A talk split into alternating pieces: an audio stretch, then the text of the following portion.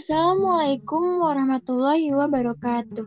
Halo semua, selamat datang di podcast D3 Administrasi Perkantoran Universitas Negeri Jakarta episode 11. Kenalan dulu yuk, nama aku Monika Jen, panggil aja Jen. Dan teman aku, Julian Gina Mulia, panggil aja Juan.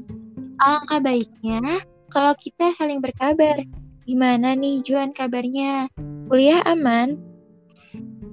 Halo semuanya, kenalin nama aku Julian Gina Abdi Mulia. Eh, maaf dipotong dulu. Kenapa ini jadi perkenalan lagi? Tadi kan aku nanya kabar Juan. Apa kuliah aman? Oh iya iya, maaf ya.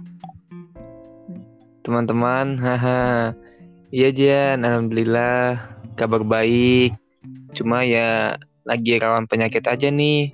Soalnya cuaca lagi nggak lagi nggak stabil dan suka berubah-ubah juga nih kayak perasaan. Nah, canda perasaan. Kalau soal kuliah aman nih. Tugas sudah mulai tuntas karena bentar lagi UAS kan nggak lama lagi nih. Dan habis itu kita libur deh. Kalau Edian gimana nih kabarnya? Bisa aja Juan jadi curhat colongan. Kabar aku alhamdulillah baik. Tapi ya Juan, di wilayah aku ini udah menyentuh zona orange. Itu tandanya bentar lagi merah. Jadi harus lebih waspada lagi dan jaga kesehatan. Ngomong-ngomong kesehatan nih, kalian juga sehat kan? Insya Allah ya selalu diberi kesehatan. Oh iya, aku mau tanya kalian udah vaksin belum? Dan John udah vaksin?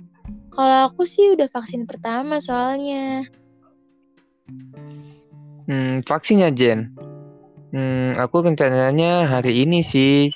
Cuman karena ada tugas yang belum tuntas, ya akhirnya dibatalin dulu deh. Mungkin next time baru aku bisa vaksin. Oh gitu. Oke Juan, gak apa-apa. Next time bisa atur jadwal lagi kali. Kan bentar lagi liburan. Yang terpenting tetap jaga kesehatan, jauhi kerumunan, dan ikuti protokol kesehatan pemerintah. Dan ini berlaku untuk kalian-kalian yang sedang mendengarkan podcast ini ya. Oke kajian, gimana kalau kita langsung aja nih masuk ke materi podcastnya? Yang kali ini cukup menarik untuk kalian-kalian karena tema kali ini adalah mengelola keuangan atau yang biasanya disebut kas kecil. Wah, menarik ya Juan tema kali ini. Jadi gak sabar untuk bahas tuntas materi ini. Eh, tunggu tunggu, sabar sabar, sabar dulu kajian. Kita harus ingetin dulu nih sama teman-teman yang di rumah supaya dijaga protokol kesehatannya. Kalau ke mana-mana keluar pakai masker, tetap jaga jarak, dan jangan lupa dipakai terus hand sanitizer-nya. Oke, mari kita mulai aja materi yang akan kami sampaikan. Tolong didengarkan baik-baik ya, dan diperhatikan lagi apa aja isi materi tersebut. Dan kalau bisa dicatat nih. Oke, langsung aja dimulai. Yaitu yang pertama ada pengelolaan keuangan dalam suatu perusahaan merupakan hal yang paling penting dalam kegiatan operasional perusahaan dan tidak akan terlepas dari kegiatan yang berhubungan dengan kas.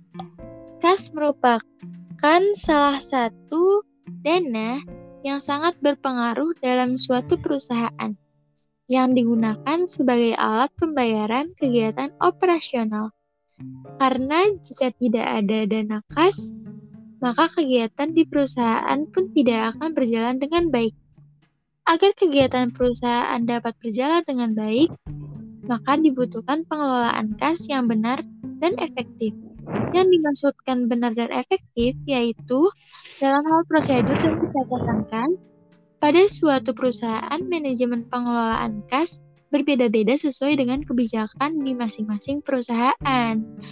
Semakin besar perkembangan perusahaan, semakin ketat pula proses pengelolaannya. Bisa dilanjut oleh Juan. Wah, wah, dari awal aja nih, dari awal materi aja kayaknya bagus nih materinya ya. Oke, terima kasih kajian. Materi saya lanjut ya. Nah, pada organisasi yang masih kecil, semua kegiatan organisasi dapat ditangani oleh seorang pimpinan serta beberapa pegawai saja, karena transaksi yang terjadi tidak begitu rumit. Pengawas, pengawas pun dapat secara langsung dilakukan terhadap semua kegiatan organisasi. Organisasi yang bertambah besar dengan aktivitas yang makin bertambah luas, kemampuan pimpinan untuk mengawasi dan mengurusi setiap bagian yang ada dalam organisasi semakin kurang. Oleh karena itu, pimpinan harus men, men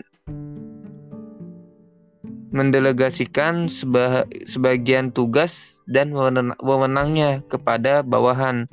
Dengan adanya pelimpahan tugas dan wewenang tersebut, maka dibutuhkanlah suatu alat untuk mengawasi jalannya aktivitas organisasi agar dapat diketahui sejauh mana kemajuan yang telah dicapai. Oke, lanjut ya Kak Juan. Berdasarkan data-data dan informasi yang diperoleh untuk dijadikan dasar dalam pengambilan keputusan, baik buruknya informasi yang disajikan sangat tergantung pada sistem yang diterapkan pada organisasi tersebut. Di samping itu, sistem yang baik akan mendukung terciptanya internal kontrol yang baik pula dan memberikan informasi keuangan yang cepat, tepat, dan dapat dipertanggungjawabkan kebenarannya. Dengan adanya internal kontrol yang baik diharapkan dapat melindungi harta kekayaan organisasi terciptanya kehandalan dan kecermatan data akuntansi serta meningkatkan kepatuhan terhadap kebijaksanaan yang telah digariskan pimpinan, sehingga penyelewengan dan kecurangan yang timbul dapat ditekan seminimal mungkin. Salah satu kekayaan organisasi yang mudah diselewengkan dan dipindah tangankan adalah kas. Kas yang meliputi uang tunai dan simpanan-simpanan di bank yang dapat dicairkan setiap saat paling banyak digunakan dalam aktivitas organisasi. Lanjut, Juan. Oke, kajian. Nah, kas sering digunakan untuk membiayai pengeluaran organisasi yang sifatnya kecil atau sehari-hari. Namun, pengeluaran kecil atau sehari-hari tersebut sering terjadi sehingga jumlah totalnya cukup besar. Karena itu, pengeluaran semacam ini perlu dikendalikan. Untuk itu, organisasi perlu membentuk suatu dana khusus yang disebut kas kecil. Kas kecil merupakan dana khusus yang dibentuk organisasi untuk membiayai pengeluaran organisasi yang sifatnya kecil atau sehari-hari. Contohnya, biaya yang dikeluarkan untuk membayar rekening listrik, biaya keamanan, dan kebersihan, dan lain sebagainya. Lalu, udah pada tahu belum nih? Kalau ada dua jenis kas yang umum atau sering digunakan dalam perusahaan, yaitu kas pet, yaitu kas kecil atau petty cash dan kas besar. Kas kecil yaitu dana yang digunakan untuk operasional perusahaan yang pengeluaran biayanya relatif kecil, seperti biaya ATK, biaya listrik, biaya PDAM, dan lain sebagainya. Sedangkan kas besar yaitu kas untuk kegiatan operasional perusahaan yang pengeluaran biayanya relatif besar. Contohnya, biaya perjalanan bisnis, biaya sewa, dan lain-lain. Boleh dilanjut oleh kajian? Baik, akan aku lanjutkan ya. Kemudian, teman-teman juga harus tahu suatu perusahaan memiliki peranan yang cukup penting dalam kelangsungan kegiatan operasional perusahaan.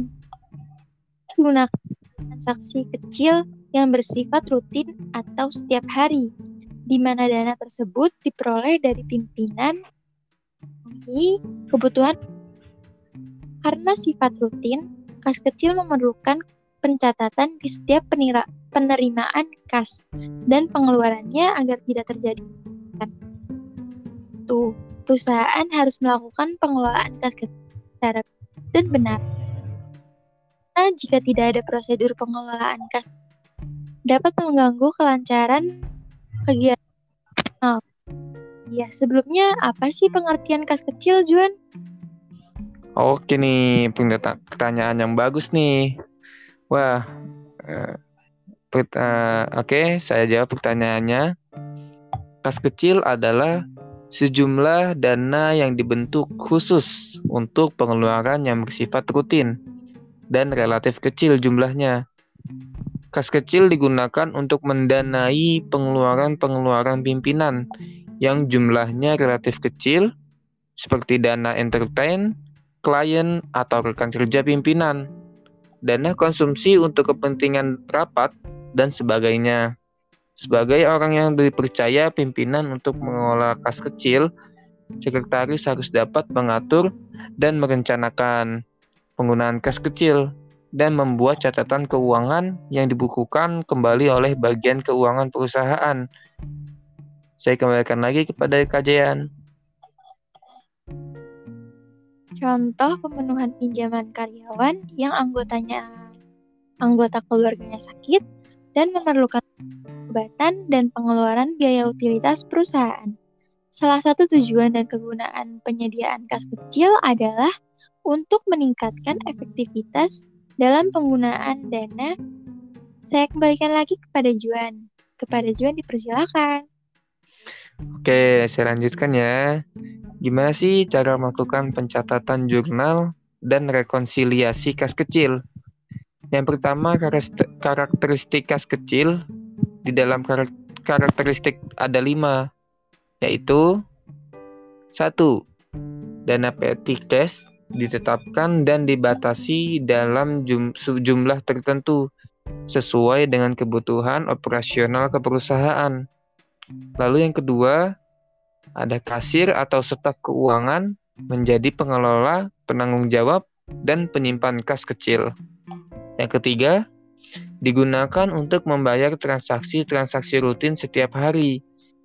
Yang keempat, setiap pengeluaran petty cash harus disertai dengan bukti pengeluaran kas kecil yang telah disetujui oleh pihak yang berwenang.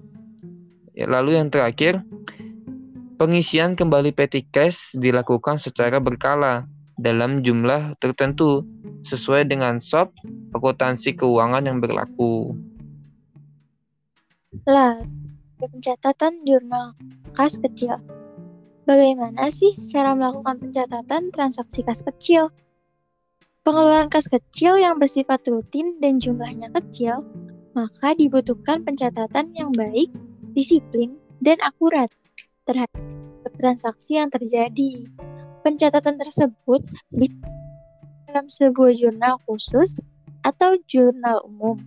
Pencatatan jurnal transaksi petty cash dengan menggunakan sistem dana tetap hanya dilakukan pada saat awal pengisian kembali, dan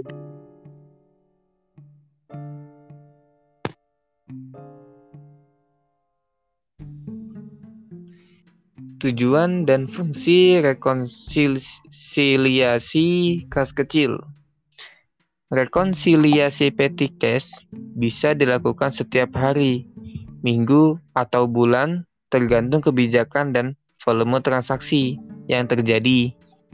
Bagi pengelola petty cash, walaupun tidak perus tidak perusahaan mungkin tidak memberikan aturan untuk rekonsiliasi setiap hari, sebaiknya selalu memeriksa fisik dan catatan di akhir jam kerja atau di awal jam kerja. Tujuannya agar meringankan pekerjaan dan tidak terjadi selisih antara fisik dan catatan, sehingga di akhir bulan tidak harus memeriksa semua transaksi dan tinggal menandatangani berita acara rekonsiliasi petikas. Bila hasil pekerjaan Anda baik, sel selain meningkatkan performa, Anda sebagai pegawai juga akan memberikan kontribusi yang baik untuk perusahaan. Masih ada lagi nih teman-teman pastinya. Masih banyak materi-materi yang belum disampaikan. Lalu, Yang selanjutnya ada pengelolaan administrasi keuangan Petikes. Ada tujuh hal yang perlu dilakukan dalam mengelola kas kecil untuk menghindari atau mengurangi resiko terjadinya selisih Petikes. Yaitu, yang pertama, setelah terjadi transaksi petty cash, pastikan ada bukti transaksi dan valid. Bila transaksi tidak disertai bukti transaksinya, buat bukti pengeluaran petty cash dan minta tanda tangan dari karyawan dan sudah diperiksa serta disetujui oleh atasan. Yang kedua, periksa jumlah yang tertera dalam bukti transaksi, lakukan penghitungan ulang pada setiap item barang atau transaksi. Selanjutnya, Hitung jumlah uang yang telah diserahkan dengan sisa pengembalian atau menambah jika ada kekurangan. Lalu, bila terdapat kesalahan, selisih, atau bukti transaksi hilang, jangan pernah mengubah nilai yang ada di dalam bukti transaksi atau membuat bukti transaksi palsu.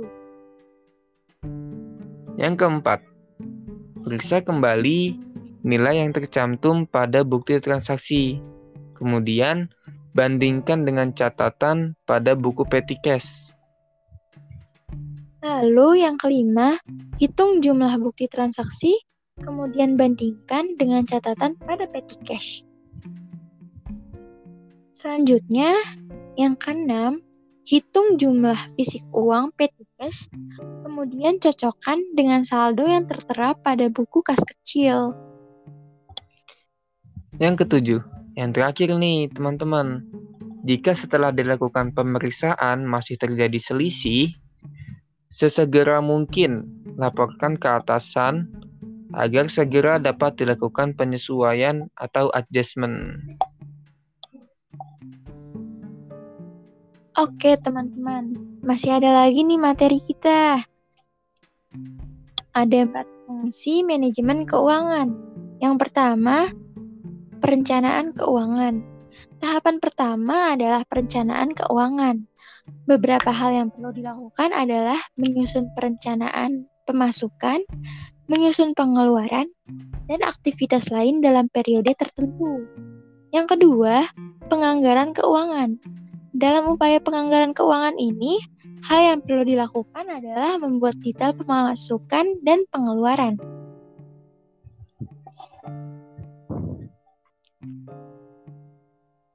Lalu yang ketiga ada pengelola, pengelolaan keuangan.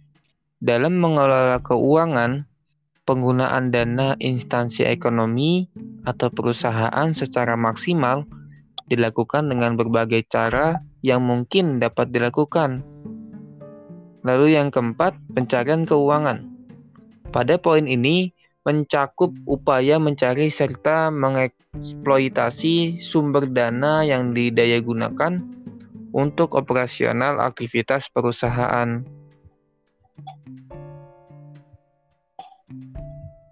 Lalu yang kelima, ada penyimpanan keuangan.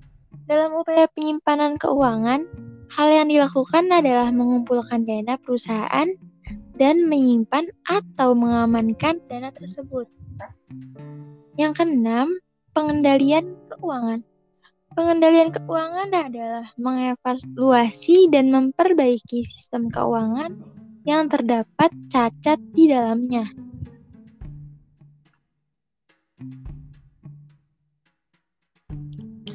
Lalu yang ketujuh, ada pemeriksaan keuangan.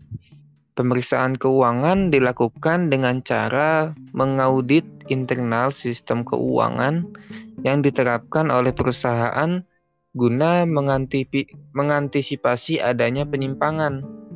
Lalu yang kedelapan, pelaporan keuangan. Pelaporan keuangan sangatlah penting sebagai upaya penyediaan informasi tentang kondisi keuangan instansi ekonomi atau perusahaan terlebih sebagai bahan evaluasi. Lalu, materi yang terakhir ada macam-macam metode dalam pengelolaan kas kecil. Melakukan tahapan-tahapan pengelolaan dalam penggunaan dana yang ada. sehingga kegiatan laporan penggunaan kas kecil diminta oleh pihak-pihak yang terkait dapat ditunjukkan dengan segera dan lengkap tanpa ada kesalahan. Metode pencatatan kas kecil ada dua. Apa aja nih Kak Juan? Sebutin dong.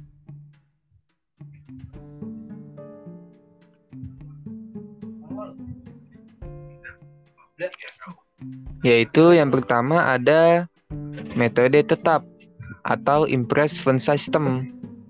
Metode tetap adalah metode pembukaan kas kecil di mana rekening kas kecil jumlahnya selalu tetap. Setiap pengeluaran kas terjadi, pemegang petty cash tidak serta merta langsung mencatatnya, tetapi hanya sekedar mengumpulkan bukti transaksi pengeluarannya. Lalu yang kedua ada metode berubah-ubah atau fluctuating fund system. Yaitu metode berubah-ubah adalah suatu metode pengisian dan pengandalian kas kecil di mana jumlah kecil akan selalu berubah-ubah atau sesuai dengan kebutuhan. Sistem ini mengendaki bahwa jumlah nominal kas kecil tidak ditetapkan akan tetapi sesuai dengan kebutuhan.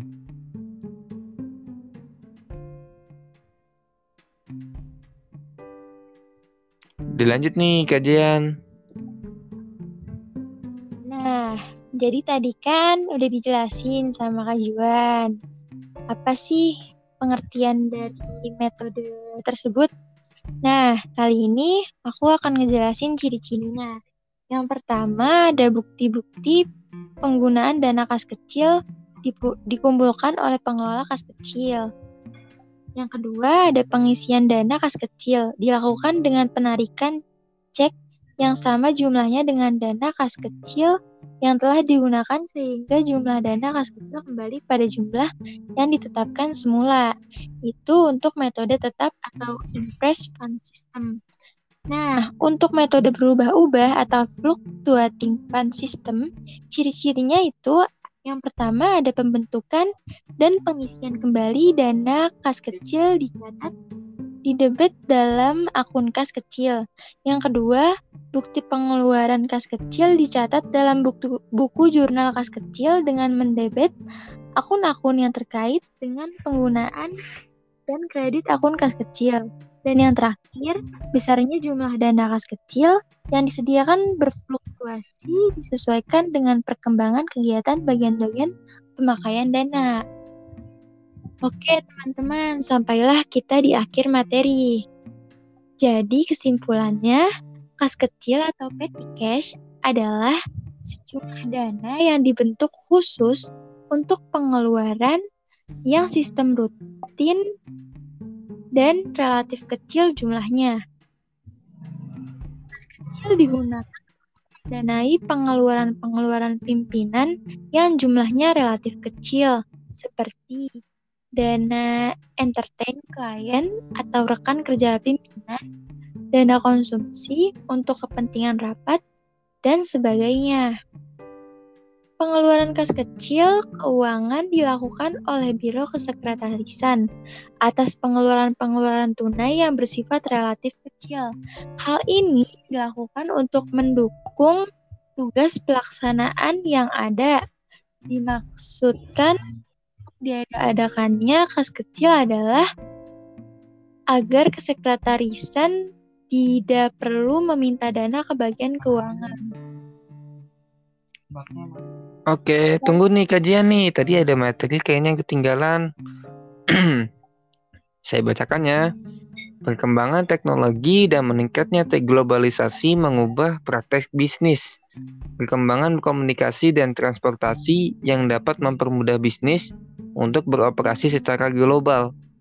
Perubahan-perubahan tersebut juga terjadi pada perubahan dalam hukum yang mengatur manajemen perusahaan dan manajemen keuangan. Kondisi seperti ini menimbulkan terjadinya perubahan yang besar dalam berbisnis, seperti pasar, tenaga kerja, pasar uang, dan harga. Tujuan manajemen keuangan adalah membantu manajer untuk memaksimalkan nilai perusahaan, yang artinya nilai intrinsik seperti yang diukur oleh harga saham rata-rata selama ini untuk memaksimalkan nilai. Perusahaan harus mengembangkan produk yang diingan, diinginkan pelanggan, memproduksi secara efisien, dan menjual dengan harga yang kompetitif, serta mengamati hukum yang berkaitan dengan berperilaku perusahaan. Sebuah usaha dapat dibentuk kepemilikan perseorangan persekutuan atau perseorangan apa perseroan terbatas. Sebagian besar usaha dilakukan oleh perseroan dan perusahaan yang paling berhasil pada akhirnya akan berbentuk perseroan. Tugas utama seseorang pemimpin yang menangani keuangan, misalnya CFO, JM keuangan, dan manajer keuangan adalah satu Memastikan sistem akuntansi memberikan angka yang baik bagi keputusan internal dan investor. Lalu yang kedua, memastikan bahwa perusahaan telah didanai dengan cara yang baik. Lalu yang ketiga, mengevaluasi unit-unit operasi untuk memastikan mereka telah bekerja dengan cara yang optimal. Lalu yang terakhir ada mengevaluasi seluruh usulan pengeluaran modal untuk memastikan usulan tersebut akan meningkatkan nilai perusahaan. Nah, saya lanjut lagi ya ke kesimpulan. Saya lanjut tadi dan juga fungsi kas kecil adalah sangat membantu perusahaan dalam menjalankan operasinya, terutama berkaitan dengan pengelolaan dana-dana aktivitas perusahaan yang sifatnya rutin dan jumlahnya relatif tidak besar. Dengan karakteristik petty cash seperti itu, maka diperlukan sistem pengelolaan dan pencatatan transaksi petty cash yang baik dan benar. Misalnya, berkaitan dengan rekonsiliasi petty cash dengan saldo pencatatan yang dilakukan oleh bank. Wah, teman-teman tidak kerasa ya. Kita sudah di penghujung acara. Saking semangatnya pembaca materi, kita sampai lupa waktu ya. Hehehe. Jadi gimana nih, teman-teman? Semua udah pada ngerti belum tentang materi yang udah kita sampaikan tadi? Udah dicatat belum nih? Pasti dicatat dong. Karena kan ini ilmu, ilmu itu kan penting dan mungkin uh, dan insya Allah ya teman-teman ngerti lah dengan tadi yang sudah kami sampaikan dengan jelas dan detail ya kali nggak paham udah disampaikan begitu Oke deh, cukup sampai di sini dulu ya dengan materi yang sudah kami sampaikan. Semoga materi ini bermanfaat untuk teman-teman semua. Um. Amin. Oke, udah cukup nih kajian nih? Atau masih ada yang mau disampaikan? Cukup kajuan. Oke, siap. Oke, saya Julian Gina, pamit undur diri. Dan saya Monika Jen, pamit undur diri. Assalamualaikum warahmatullahi wabarakatuh. Sampai jumpa di waktu, di waktu yang, yang akan datang, teman-teman semua. Tetap jaga kesehatan ya. Bye-bye. Bye-bye.